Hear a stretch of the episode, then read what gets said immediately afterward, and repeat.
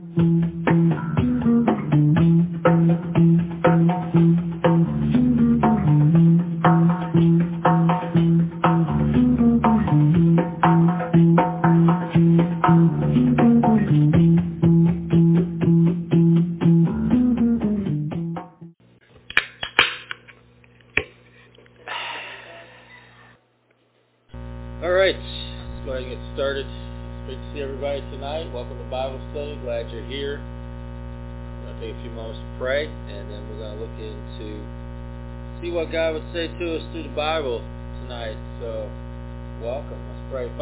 for uh, just your presence here, and we thank you, God, for an opportunity to gather in the name of Jesus. We uh, come here tonight uh, with an expectation of your voice, of you moving God, of being able to receive something from you. We ask, God, that you would teach us. We ask that you would speak to us. We ask you to encourage us tonight. Pray you direct us tonight. I pray, God, you correct us tonight. I just ask you, God, that we be open to what you want to say and what you want to do. And I pray, Father, that uh, we would uh, just have, just build an expectation for the Holy Spirit just moving our hearts tonight, moving our minds, uh, moving our spirit. I pray, God, for healing. I pray, God, for uh, revelation. I pray wholeness over our lives. I just ask you, God, that you would speak and that change would come. Uh, we really believe you for change tonight. We ask you, God, that uh, you be glorified and that we would uh, just continually just give you the thanks and honor you deserve. We ask in Jesus' name. Amen. Amen. So I've been hearing from some of the people overseas that listen to uh, the podcast, and just really thankful that uh, God's opened up a door for us to do that. And so uh, one thing I have found out, though, as I talk to people that are, are uh, listening to us overseas, they think we're a lot bigger than we are, uh, but we're not. So that's all right, though. But it's just uh, good that uh, people are listening and people are taking part with us in what we're doing with Bible study. And speaking of that, if uh, you are a listener to our podcast, uh, we'd love to hear from you. And you can uh, go to a website at www.speakpipe.com. That's S-P-E-A-K-P-I-P-E dot com slash Monday Night Bible Study. That's all one word. Just smush it together. And you'll get to a page there and have an opportunity. You can press a button or toggle a button with your mouse or whatever you're using, your finger, and uh, you can leave us what would appear to be a voicemail. We'd love to hear from you. Tell us who you are, where you're from, uh, how you heard about us, what you think. Ask a question if you have it. Tell us something good God's doing in your life. Um, or just keep it simple. Hi, bye. We just love to hear from you and let you know where you're from. And let us know where you're from. So. If you have your Bibles tonight, let's open up to uh, Prophet Jeremiah, Jeremiah chapter 7. Jeremiah chapter 7. If you need a Bible, some are available on the tables. And feel free to use those. You need a Bible and you'd like to take one with you, a physical Bible, like a book with paper and everything, you can take a Bible with you. We obtain Bibles to give away, so we'd love to have you take one of those Bibles with you. Jeremiah chapter 7.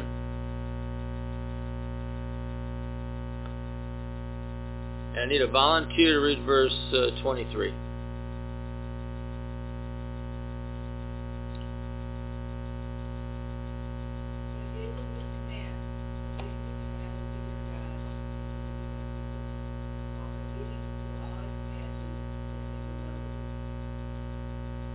Right, thank you for reading that. Uh, this, what we're going to look at tonight is this whole section here. Jeremiah is getting to the point. Uh, he's kind of just bringing things down to something. This is what matters. And I've said this in the past. I'll say it again that it's a real art to be able to take really complex ideas, to take uh, things that are hard to understand and boil them down to something that people can understand. And that's real art form to be able to do that. Uh, to be able to, to take something that seems overwhelmingly large and be able to distill it into something that people can remember, people can take with them, People can apply to their lives. People can really take into a point of understanding. And normally there's a real sacrifice that takes place with that where when you distill something down like that, you lose a lot. You, you lose a lot of meaning. You lose a lot of, uh, of context. You lose a lot of substance to it. But as I've shared in the past, uh, people that could do that, Bible writers that could do that, on the inspiration of the Holy Spirit, somebody like Paul could do that. He could take a really complicated idea, New Testament concept, uh, having to do with the gospel, or having to do with righteousness, or having to do with whatever, and he could distill that down in such a way that people could understand it, that people could make it something that they could take with them, something they could repeat, something that they'd be able to memorize. And so he had a gift for that, and he was able to do that. And you see the same kind of thing happening with the prophets in the Old Testament, where you see a, a distillation of ideas, you see a distillation of concepts uh, that they were able to take these ideas, take these concepts, and boil them down, distill them down into something that people could hear, something that people could understand, and something that people could actually take with them. And so uh, you see that happening here with this prophet. And what happens is, is that this quotation is a composite quotation from the prophet. In other words, if you look this directly up, you wouldn't see this anywhere, like in, in the form that it's in. But you'd have to look in about three different places to find this and, and to be able to understand it.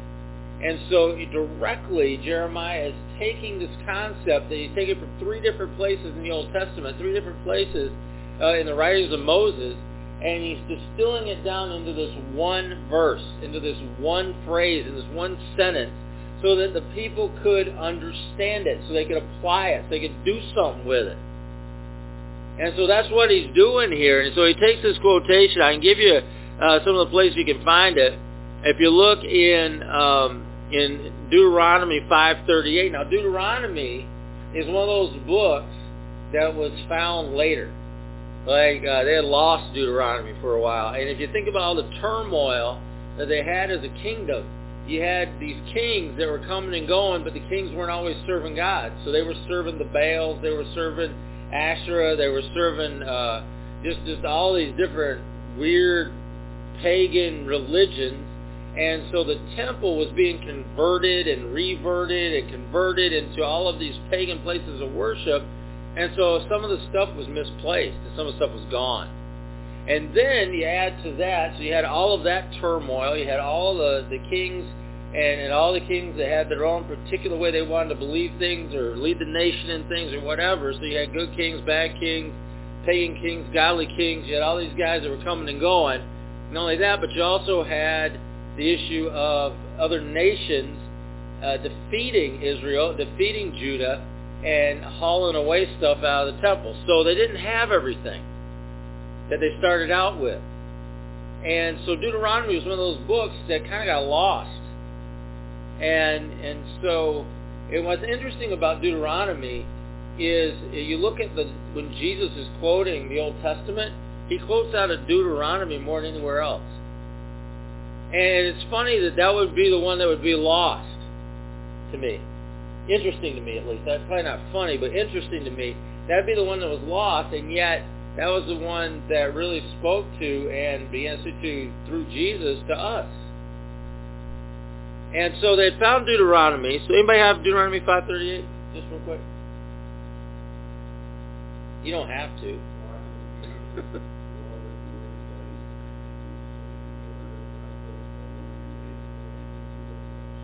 All right, thanks. All right, so that's sort of what he says there, but not exactly. All right, that's not a direct quote. It's just sort of what he says. So then you look up Exodus uh, 19.5. And literally, this is God speaking to the people of Israel on the day they were leaving Egypt. And so that's what he, he starts this off saying, is like, well, God said this as he was taking you out of Egypt. He said this as delivering you. He's saying this as he was setting you free from your bondage and your slavery. So literally this was the day, this is what he said. So uh, Exodus 19.5.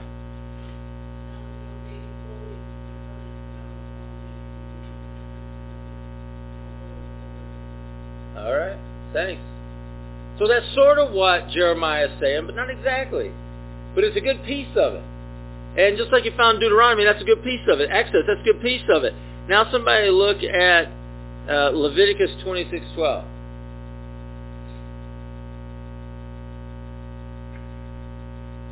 And read it out loud.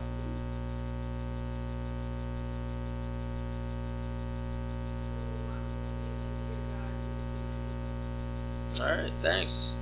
And Leviticus, you think about the book of Leviticus, it was kind of representing the the the sacrificial, the the ritual side of things. So you had Leviticus, you have Exodus, you have Deuteronomy, and you get this composite quotation. Is what you get. And that makes sense because the, the prophets were often used, and, and as you move through history and you move through time, toward the time of Jesus when they had the synagogue worship that had taken over the temple worship. And the synagogue worship, when the different lessons were read in the synagogue, well, the prophet Jeremiah and even this particular composite verse is part of that worship and part of the way that people are taught.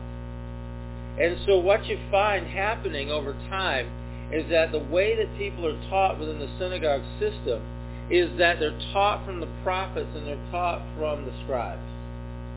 They're not really taught from the priests. And I found that a little bit interesting that they would take these prophets and they would take the words of the prophet and that would be one of the ways that God would use to train and teach his people all the way up into the time of Jesus.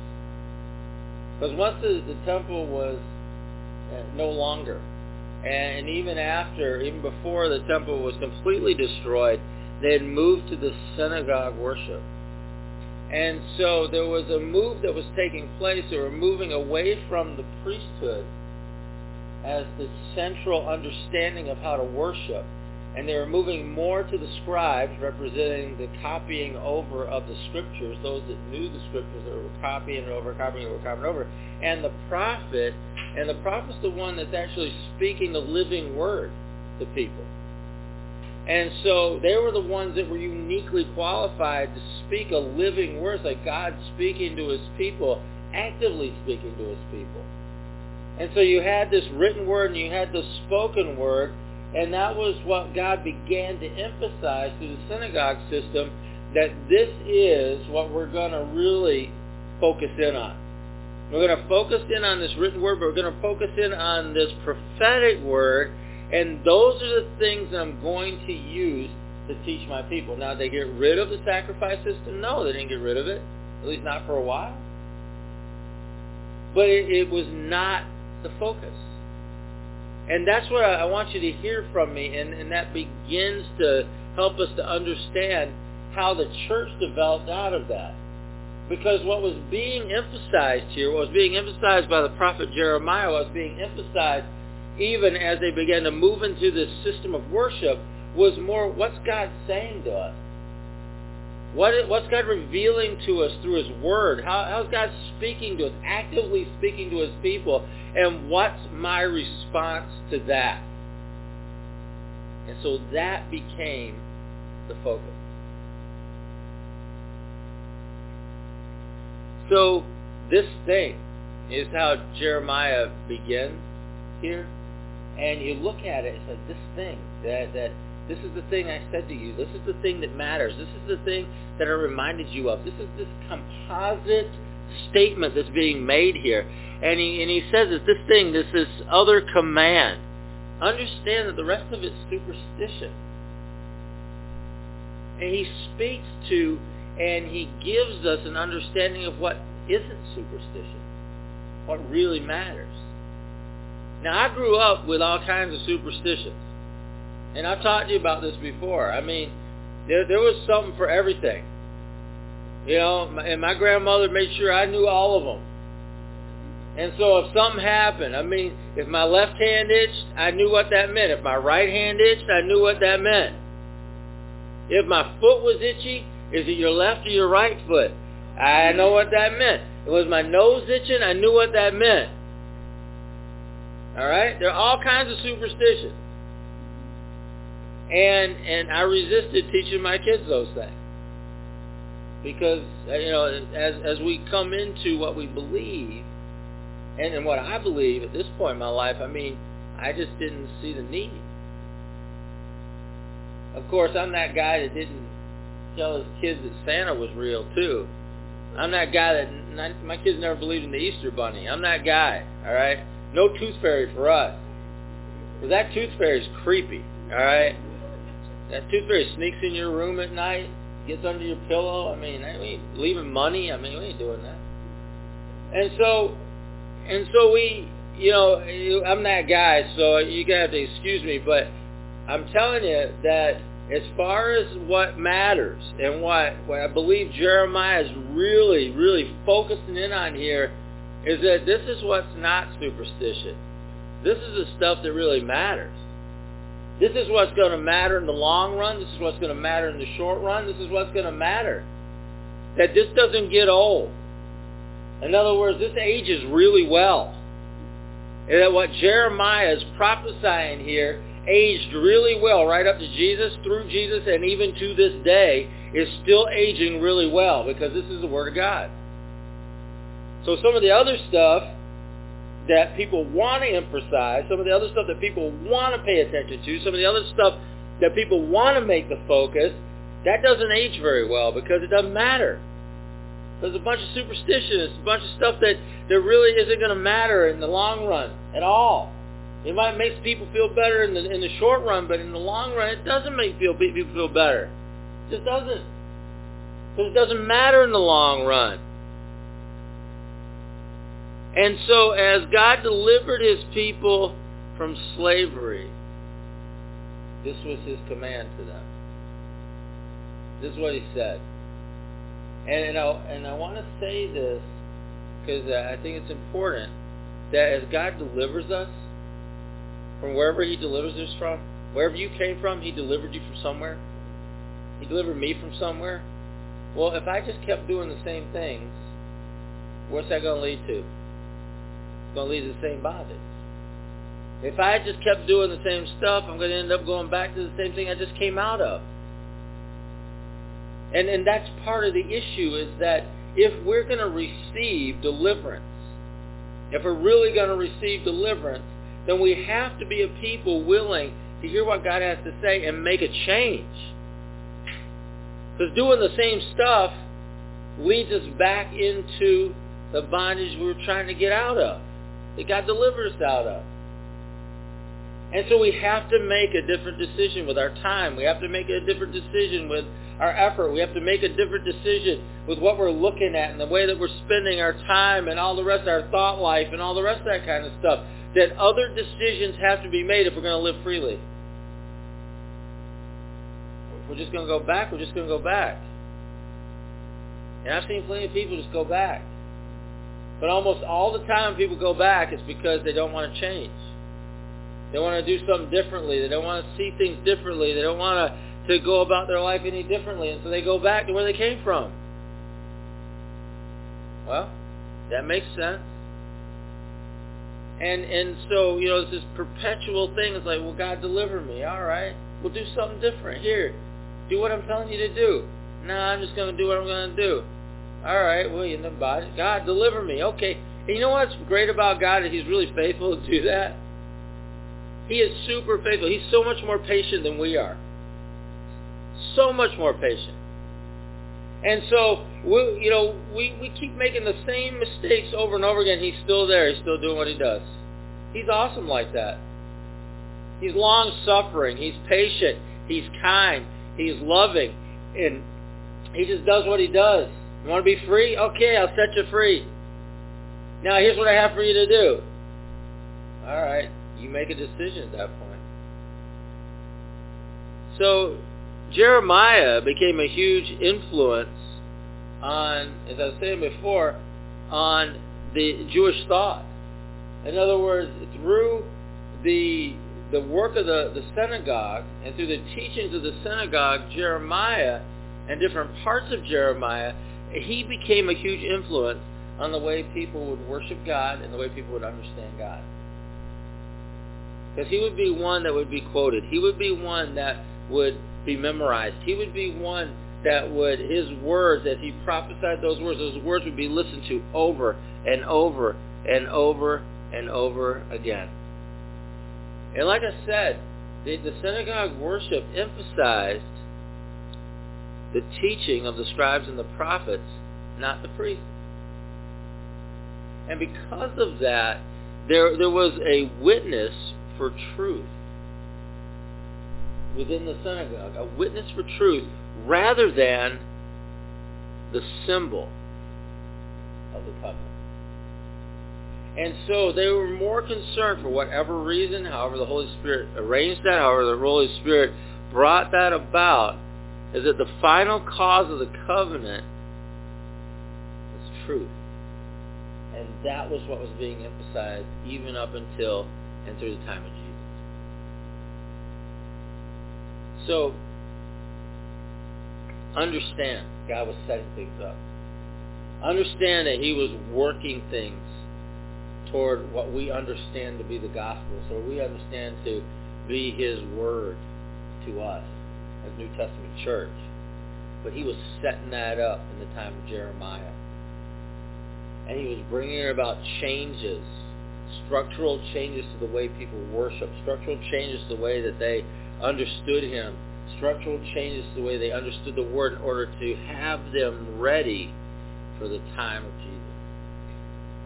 So he gets to this point, he's like, all right, well,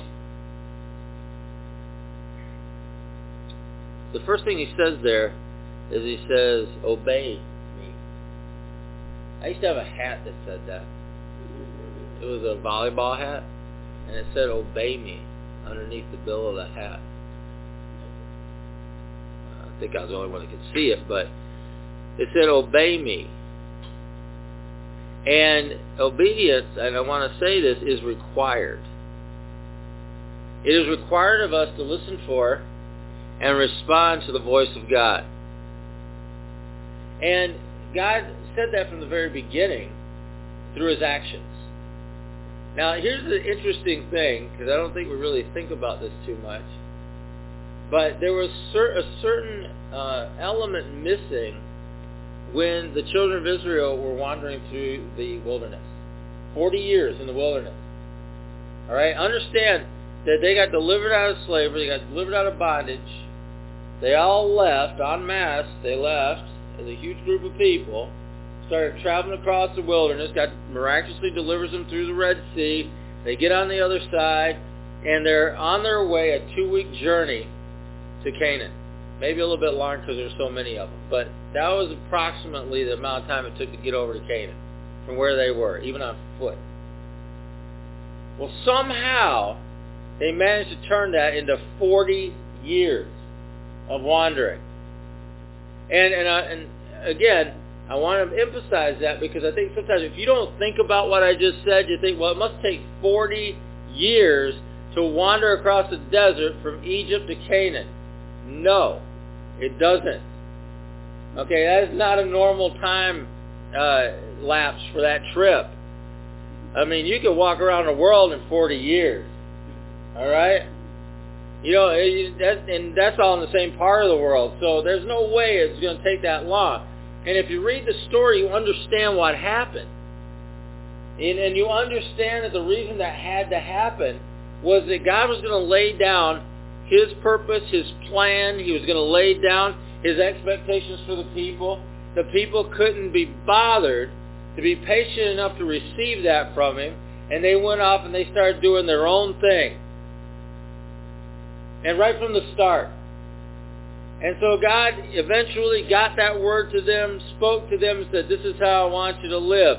But there were certain aspects of what he wrote there in the ceremonial law that was absent in the 40 years of wandering in the wilderness. Why do I say that? Well, I say that because Amos 5, 25. Somebody look at that. And I'll get to why I'm talking about this. I'm harping on this for a reason. And I'll get to it. Amos 525.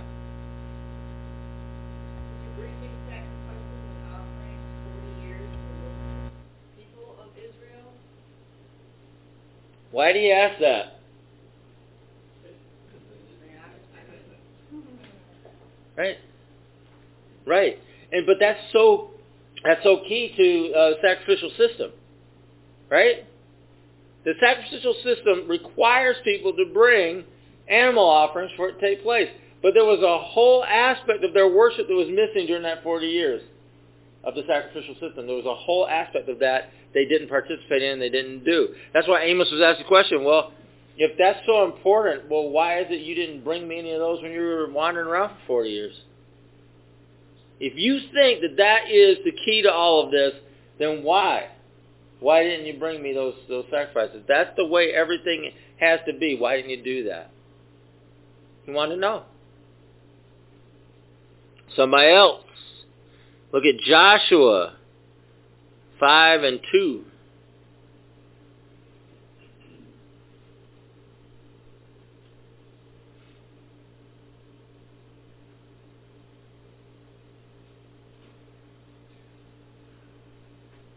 Joshua 5, 2. This time the Lord said to Joshua, Make flint knives and circumcise the Israelites again. Yeah. All right. Now, by again, do you think they need to be re-circumcised or they weren't circumcised? They weren't. Right. So there was a generation and there were a people that as the, as the people of God's covenant, they had been circumcised, but here they had wandered across that wilderness. They had gotten to the, the promised land. Joshua was given instruction. What was he supposed to do? You got to circumcise those men. I want my people circumcised again. But obviously they weren't doing that when they were in the wilderness. Follow? Are you guys following me here? So they didn't have two key aspects of the ceremonial law going on while they were in the wilderness. Had that whatever portion of the animal sacrifices that were being done, that part of it wasn't being done, and circumcision wasn't being done in the way that it was supposed to be practiced. Now, this was just right after, though. I mean, didn't Moses come down from the mountain with the law?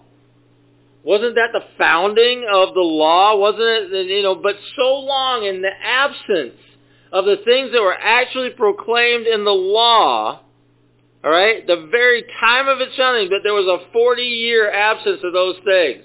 Why? Because it is not of primary importance. That's why. And I hope you can see that and follow along on that. Now, why am I talking about this? Here's what I'm talking about this. It is easier to bring a goat for sacrifice than it is to obey.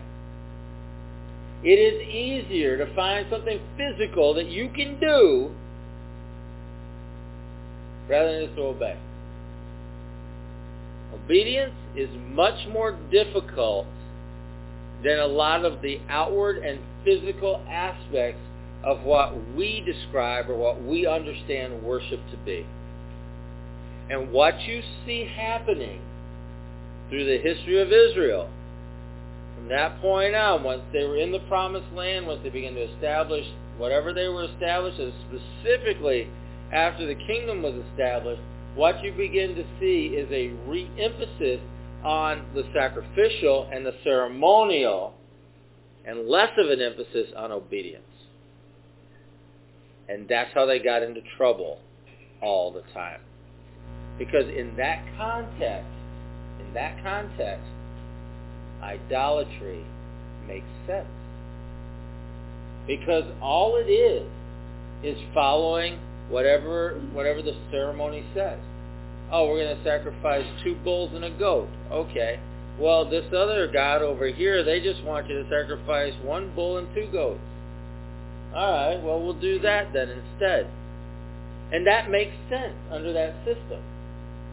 And so what I want you to hear me saying is, is it's just a form of, by itself, it's just a form of what we would look at as idolatry. And I'm not trying to make anybody feel bad or make anybody from this time frame feel bad because God only knows what they were going through and what they were doing. what I'm going to bring this home to is our time frame. I want to bring this home to you and to me. Because if you grew up in any kind of a, a kind of traditional church background, you, you're going to start understanding what I'm saying. You probably already understand what I'm saying. If you check off your boxes, A, B, C, D, one, two, three, and you get all your boxes checked off, well, then you're good. But that's not the way God intended it to be. It isn't about the boxes. It isn't about checking it off. It isn't about, you know, so, somehow making everything, oh, I did, I did this and that and the other thing. It's not what it's about. But it has to do with us, our response, our communication, our life with, our conversation with God. And that's what it was always about. That's why the prophet was front and center into the teaching of the synagogue was because what was being emphasized was God speaking to his people. What was being emphasized was their response to what God is speaking to his people. Not if you, you, you came in and you, you brought the right sacrifice. But do you see how that's easier? Do you understand that? Do you understand it's just easier to pick out a couple goats and bring them over? just like it's easier to give money or it's easier to do whatever. I'm not trying to undercut our giving either. I'm just telling you it's easier.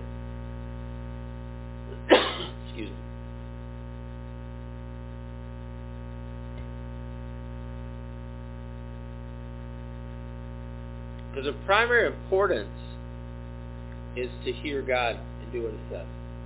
That's primary.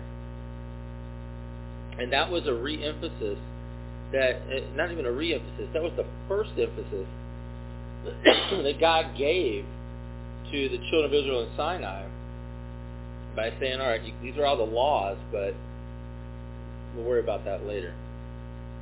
Let's get the obedience part right. That's what he did. Let's get the hearing God part right. Let's get the obedience part right. Let's get that down. And then we'll worry about the ceremonial stuff at some other point. All right? The synagogue then became the re-emphasis of the way it was meant to be from the start. But because we're people, we're always tending back toward the ceremonial. Because we it's easier. We like it. We like it. We like it. We like the predictability of it. We like it. I mean, it's just good. When I went to church when I was a kid, my grandfather was a pastor. I knew what was happening. I didn't know what he was going to say, but I knew what everything else was happening.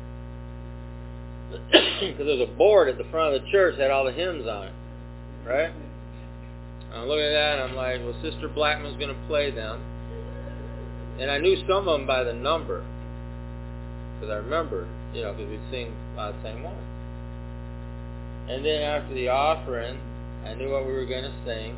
The doxology. We're going to have the prayer dedication. I knew at the end there was going to be an altar call. And we were going to sing something. Like Just As I Am or something. Something's going to happen. That'd be it. And if I made it through the service with my grandmother dragging me out and whooping my butt, it was a good Sunday. But there's other, and, you think about like that gives us comfort a little bit. But you, you think about like uh, other traditional religions, they've even they even reinstituted the idea of well, there's priests. I mean, really? Or they reinstituted the the daily sacrifices. Uh, and and you say, well, what do you mean? I'm like, well, we would say figuratively, but they would say literally. And and all of these traditional kind of religions kind of found their way back to this sacrificial system because it's easier and more predictable, and they like it. And so whatever we have in us that draws us toward that, it's important for us to remember that.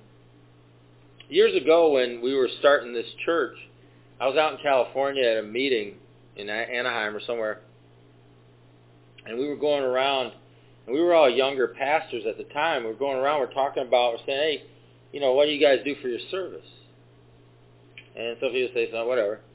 And um, one of the guys was talking about his service, how you know they dim the lights and they have candles going and all this stuff. And I'm like, why do you do that? And he's like, well, people feel more comfortable that way. Well, heck yeah, they do. Yeah, they do. It's dark. Candles. We love candles. I mean, we use candles on Christmas Eve, you know. It's dark. We dim the lights, candles for silent night. But that's it. All right? We do it once a year. So it's nice and that's it. Candlelight service, you know, song, whatever. But I, I when as I was talking to these guys, they were they were pandering toward again, no judgment. I don't care what they're doing. They they got bigger churches than I'll ever have. But they're pandering toward this this part of us that loves ceremony, that loves ritual. Yeah, I, a couple people would ask me back then, it's like, so what do you guys do? And I told them about open church. And to a to a person that was there, they're like, that's a really cool idea, but you're out of your mind. And what open church is, is that you just turn it over to people and say, all right, do whatever you feel like God's leading you to do. And if they want to come up and give a teaching, they come up and give a teaching. They want to lead us in a song, they lead us in a song. They want to do whatever. That, that's just what it is. Poetry, um, dance, whatever people want to do. It's like a Christian open mic, hopefully led by the Spirit. But you just do that. Like, yeah, but people come in off the street, right? I'm like, yeah, sometimes. And you don't know who's going to be there? No. Well, do you know what they're going to do ahead of time? Like, nope. Not till I call on them. What happens if it gets all messed up? And then it's all messed up. And somehow, we're still going. Somehow. Somehow. And the reason I'm telling you this is because we have to fight the ritual side of things. We have to fight that comfort that's in us, that, that, that desires, that wants, that wants the predictable all the time. To, to put it out there and say, well, God, what do you have today? What do you want to say? What do you have for me? And to hear what he has to say and actually respond to that. In the Old Testament, the word hear, many times, H-E-A-R, is rendered obey. Because they were together. Hearing and obeying were together. And you see one rendered as the other in the Old Testament. Even though the word might be the other word that's translated as here in other places in the Old Testament in the Hebrew, it'd be translated obey in other places in the Hebrew. Because that's how joined together they were, hearing and obeying what he has to say. So if the ritual wasn't of primary importance, even in the time of Moses, even in the time of Moses, what should be our emphasis now? Because, I mean, in our minds, that was the most ritualistic time. And yet God had set it up where it wouldn't even be of primary importance then. How much less now? You think about Jesus, and I mean, seriously, and you think about Jesus, and I mean, he did some things that had to do with paying the temple tax or some of the things that he was going to do, but he was really moving people back into a relational understanding of God you know, the way we were created. That the Garden of Eden, there wasn't ritual there. There wasn't all of this uh, pattern and everything there. They just lived their lives out, and God would meet with them in the cool of the day. And they'd interact with him, and he'd interact with them, and that's how they lived. And it seems to me that Jesus was all about seeking and saving that kind of relationship with us, with his disciples. I mean, saying something like, you know, man wasn't made for the Sabbath, but the Sabbath was made for man? Huh. That is a really powerful statement. And it reemphasizes something, and it changes the, the understanding of something that all of those people had taken for granted their whole lives. And it reorders things. And I think for some of us, we need a reordering in our heart. We need a reordering in our mind. We need a reordering in our spirit. Because Jesus said, he's like, you need to obey. And then he made the statement, and you can see this as a reemphasis or a, a explaining it deeper kind of thing, where he says, you need to live the way I command you to live. In other words, it's one thing to hear what he says. I mean, you hear him. And we've all, we've all done this, where you hear God. Oh, this is what you said. Okay. This is what it says. You know, this is where I read, or this is what you said. This is the prophetic word over my life. Oh, this is direction for my life, or, or this is what you have for me. This is the vision that you've given me, and all the rest. And yet we end up going doing something else. And so what was being, what the prophet was saying here is like, you got to live it out. It's like, all right, well, I hear you, God. All right, well, I have an expectation that God's going to speak. Well, this is an Old Testament expectation that God's going to speak.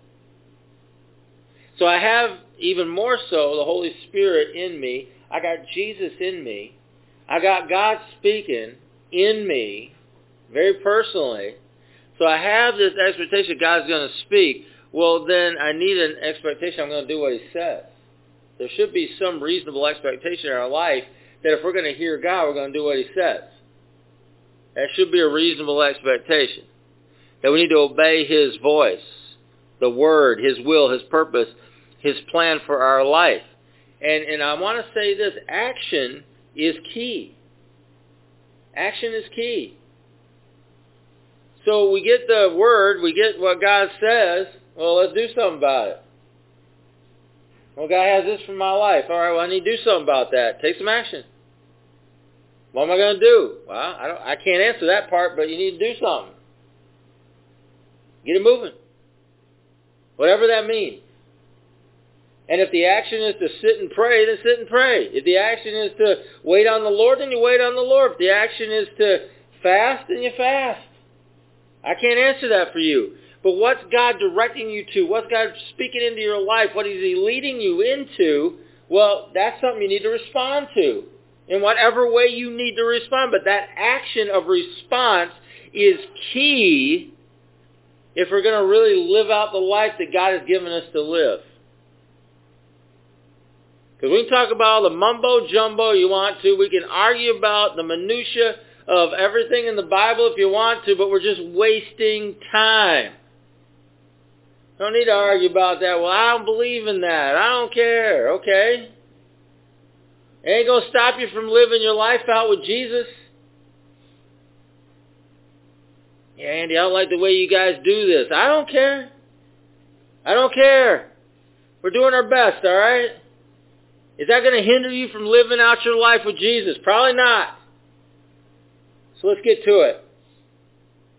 Let's get to it. Let's get to what God has said over my life. Let's get to what God has said over your life. Let's get to what God has led you to. Let's get to where God is leading you. Let's get to what God has for you, blessing-wise, provision-wise, life-wise, abundant life-wise. Let's get to it.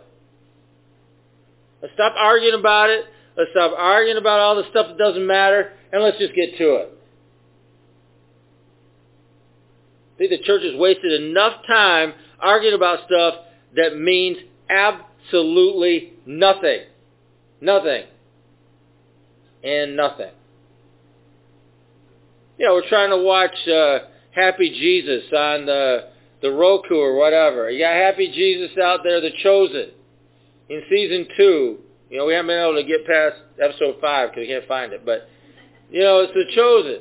But we happen to see season two, episode five, and all I could read about online is, oh, the controversy. The controversy.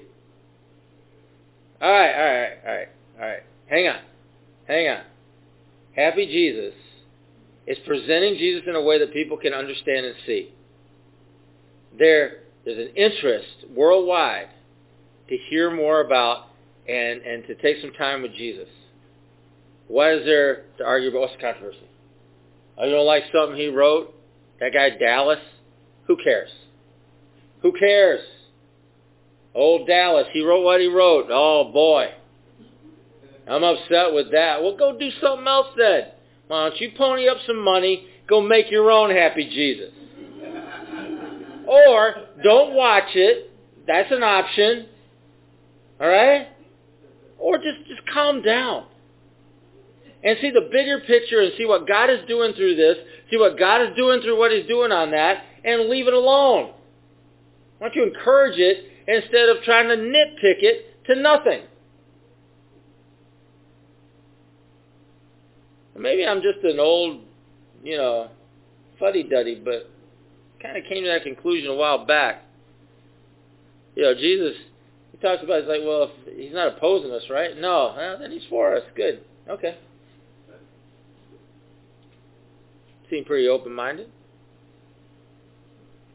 So action's got to be the key to getting it going. And and so what I was just talking about right there, trying to talk about, I tried to insert a little passion into it, is don't let excuses, what excuses? Dumb excuses. Don't get any excuses. Don't let any excuses get in the way of just going after what God has for you. Just don't. Don't let the arguments get in the way. Don't let your own Oh, but I was taught this. Well, who cares? I taught a lot of stuff when I was a kid. Had to kind of leave behind. Some of it formed the foundation of my life, and I'm eternally thankful for that. But some of it, I just had to leave behind. Just had to. And that's just the way it was. But what I'm trying to do really is just to get a hold of what God has for me and get about it. That's what I, that's what I want to do. And so you get toward the end here, in uh, toward the end of that verse says then. I don't know if your Bible says then toward the end. Then something happens. You got that part? Then. And only then, I'll, I'll emphasize, then and only then, once all this is happening, things will go well for you. It's the good effect of obedience. Now, by go well, I have to qualify that. Why? Well, there's the little problem with the whole New Testament church and all of the apostles and disciples. You know, we define go well with us as being uh, fat and happy, but that wasn't the way they defined it. Um, these guys gave their lives for what they believed in. And that wasn't fat and happy. It was, they gave their lives for what they believed in. But they went about doing something that gave them purpose, gave them meaning, and gave them life, and that more abundantly. And they believed and they knew that the sacrifice of their life, they would end up in a better place than they were where they were. And so there was a no-lose situation for them. There was a win-win situation for them. And that's what they went about doing. It's the good effects of obedience. Now what does God say about that? Somebody look at Exodus 15:26. Exodus 15:26.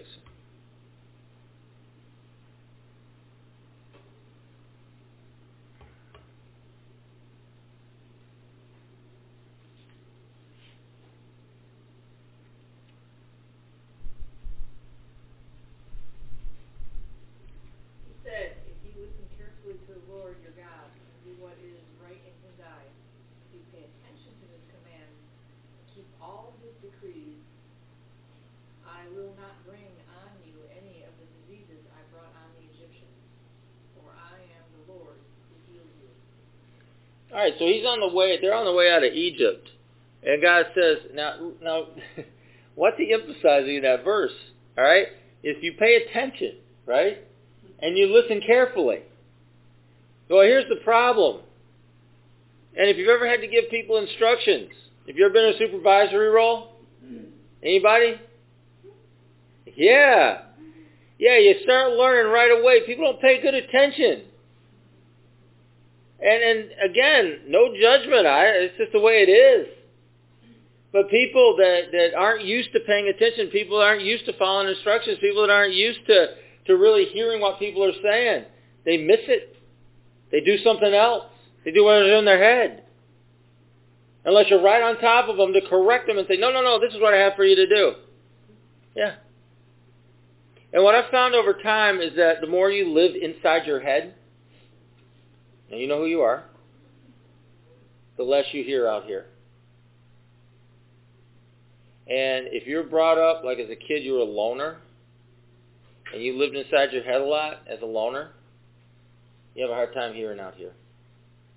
Paying attention. Which is everything that that verse was saying you need to do. Everything that verse saying you need to do is get out of your head, out of your head, out of yourself, and really, emphatically pay attention to what God is saying. That's up to you. And some of you, some of us, we have to retrain ourselves to do that. Because it's been so long we've lived in our head that we're not really good at living out here. And so you got to train yourself to do that. How do you train yourself to do that? It's like everything else in the gospel. How do you train yourself to do that? With each other. That's how we live it out. That's how we retrain ourselves, is with each other. Learn to listen to people learn to hear what they have to say, giving them the opportunity to speak, really thinking about following instructions when you're given instructions. I mean, really hearing it? Yeah, going about it. And so I can only encourage you to do that. I can only encourage you to take the time and the opportunity with one another you know, kind of as the gospel says, you love, you show your love for God, show your love for one another. You say, I love God, well, you need to love your brother. Yeah, that, that's how it is. And so we're going to listen. We need to learn to listen. And the best place to learn to listen is around among the people that you're around every single day. And the opportunities you have every single day to pay attention and to listen and retrain yourself to be able to hear God. Because it says there, if you do that, he talks about some health and wholeness for your life. That's what he says. I'll take that. I'll take that. I'll take that that you know Jesus has made provision for us. And you can rightfully say, "Oh, I'm preaching the gospel out of the Old Testament." Well, so did Jesus. You know, and some of the New Testament writers, I mean, Paul did. Because the revelation that God gave was there, and it's here. The revelation that God gave was in the Old Testament, and it was still in the New Testament, and still through the writings of all the writers of the New Testament, and through the teachings of Jesus. It's there. You know, by his stripes we were healed. We were healed. So we serve a God that, if you're, is there any sick among you, let him come to the elders of the church, let him put oil on him. Pray for him. Prayer of faith. I mean, yeah. How many people did Jesus heal? Multitudes. Multitudes. That was a huge part of his ministry, was healing people, delivering people, seeing people set free. That's what he did. And so there's a, an emphasis that's being placed as you read through this. It's like we serve a God who is all about healing us. we need to be a people of hearing and actually doing. Deuteronomy 5:29. Somebody else? I'm getting done. Don't worry.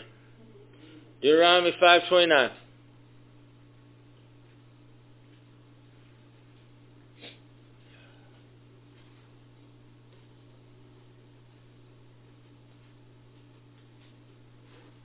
Oh, that heart would be inclined to fear me and keep all my commands always, so that it might go well with them and their children forever.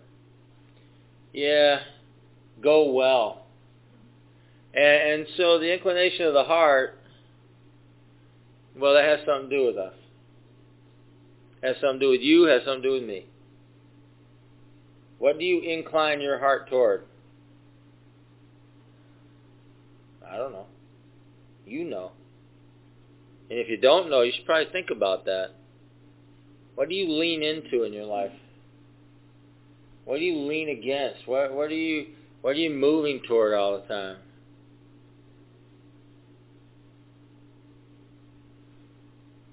You should probably really think about that. Because what that verse tells us is that the inclination of our heart, in other words, what we are pointing our heart toward, what we're moving toward in our lives needs to be what God has for us. His plan, His purpose, His will, what He wants. Now we're going to end up with this verse. There's a few verses here, uh, and this will be it. Colossians chapter 2. Colossians 2, 8 through 12. And, and what you have here is Paul writing to a church. And as he's writing to this church, he's, he's trying to get them out of the ceremonial and into the relational. Because they were struggling. They were struggling to leave behind what didn't matter and prioritize what did. It's like what really, really, really matters. And so he's speaking to the church in Colossae about that. So Colossians 2, verses 8 through 12. That's where we'll end up. Don't let anyone capture you with, em- with empty philosophies and high-sounding nonsense that come from human thinking and from the spiritual powers of this world, rather than from Christ. For in Christ lives all the fullness of God in a human body. So you, all, so you also are complete through your union with Christ, who is the head over every ruler and authority.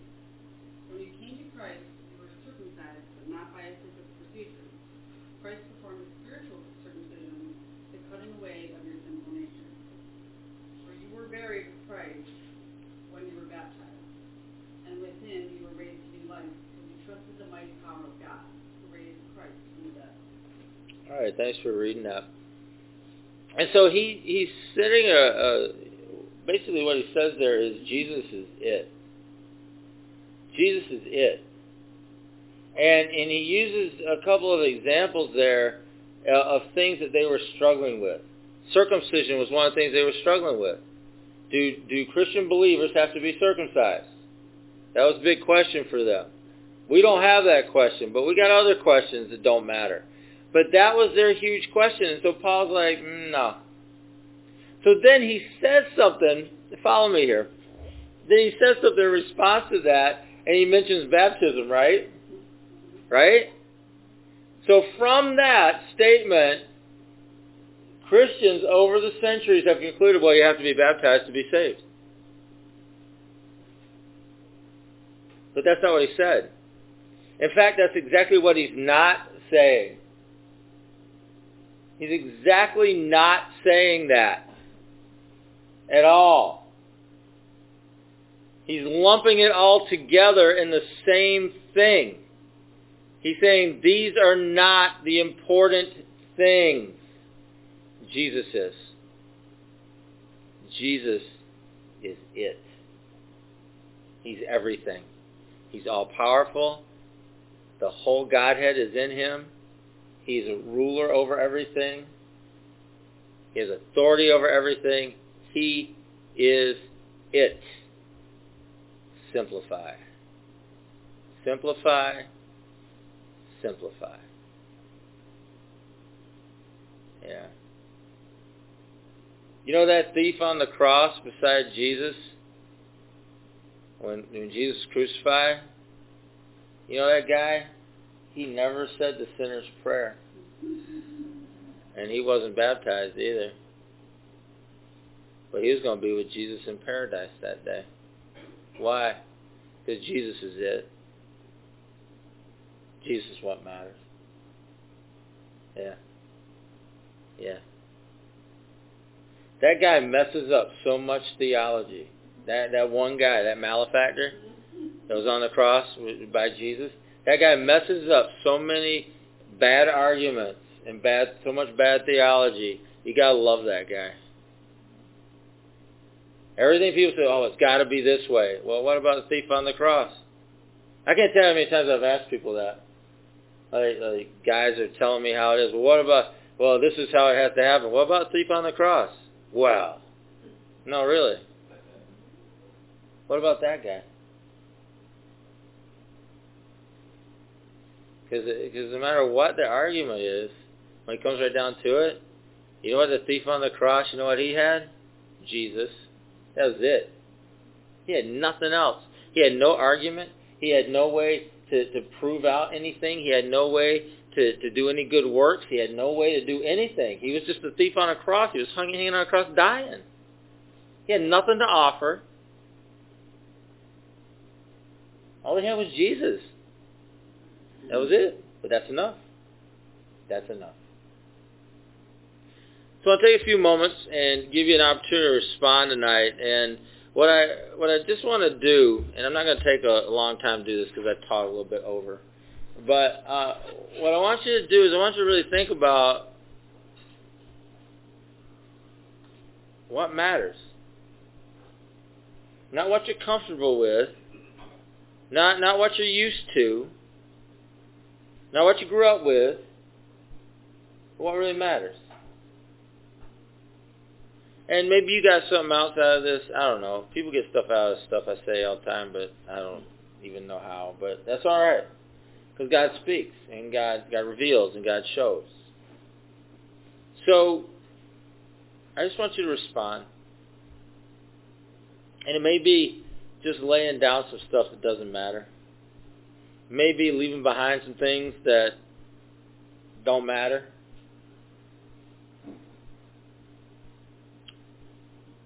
It may be a re-emphasis in your life of Jesus, of hearing and doing, a recommitment of your life toward his purpose and his plan for you. Maybe a recommitment toward his voice in your life. Maybe a crying out to Jesus saying, guys, I want to hear you, but I need to live it. I need to live it. I want to live it. I'm going to live it and make your commitments. It might be as simple as paying attention and putting yourself in a position to be trained to pay more and more attention to what Jesus is saying in your life.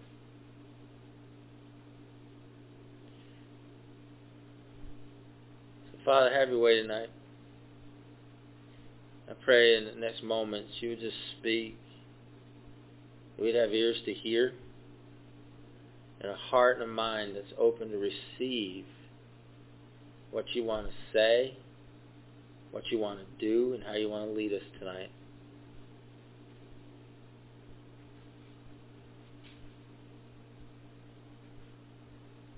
Thank you, Lord. Thank you, Lord.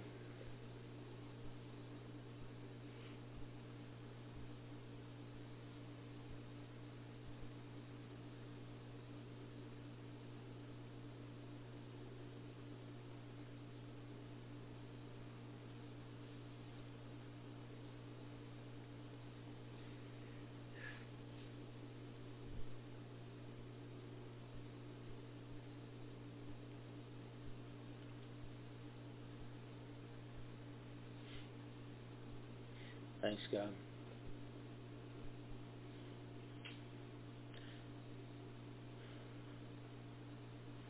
So, Heavenly Father, I just uh, say thanks for uh, just your patience, your long suffering, your love over us.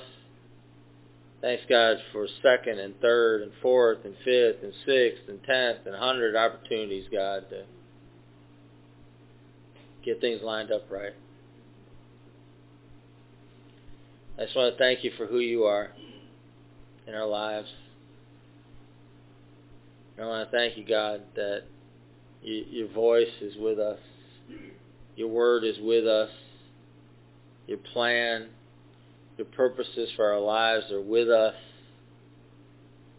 I pray, God, if we've been off the track, we'll get back on the track tonight. If we've been distracted, we'll get refocused tonight.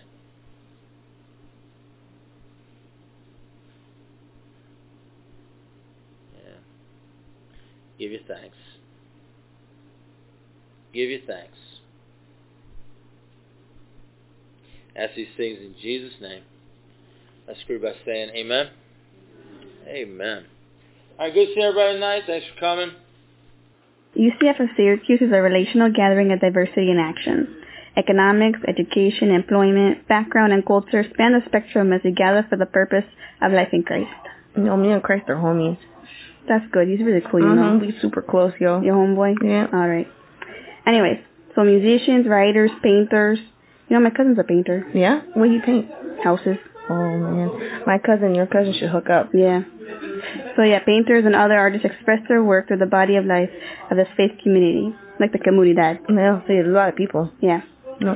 Started in 1997. That's a long time ago, yo. That's back in the day. That was before I had my eyebrows tattooed on there. I remember that. Mm-hmm. Yeah.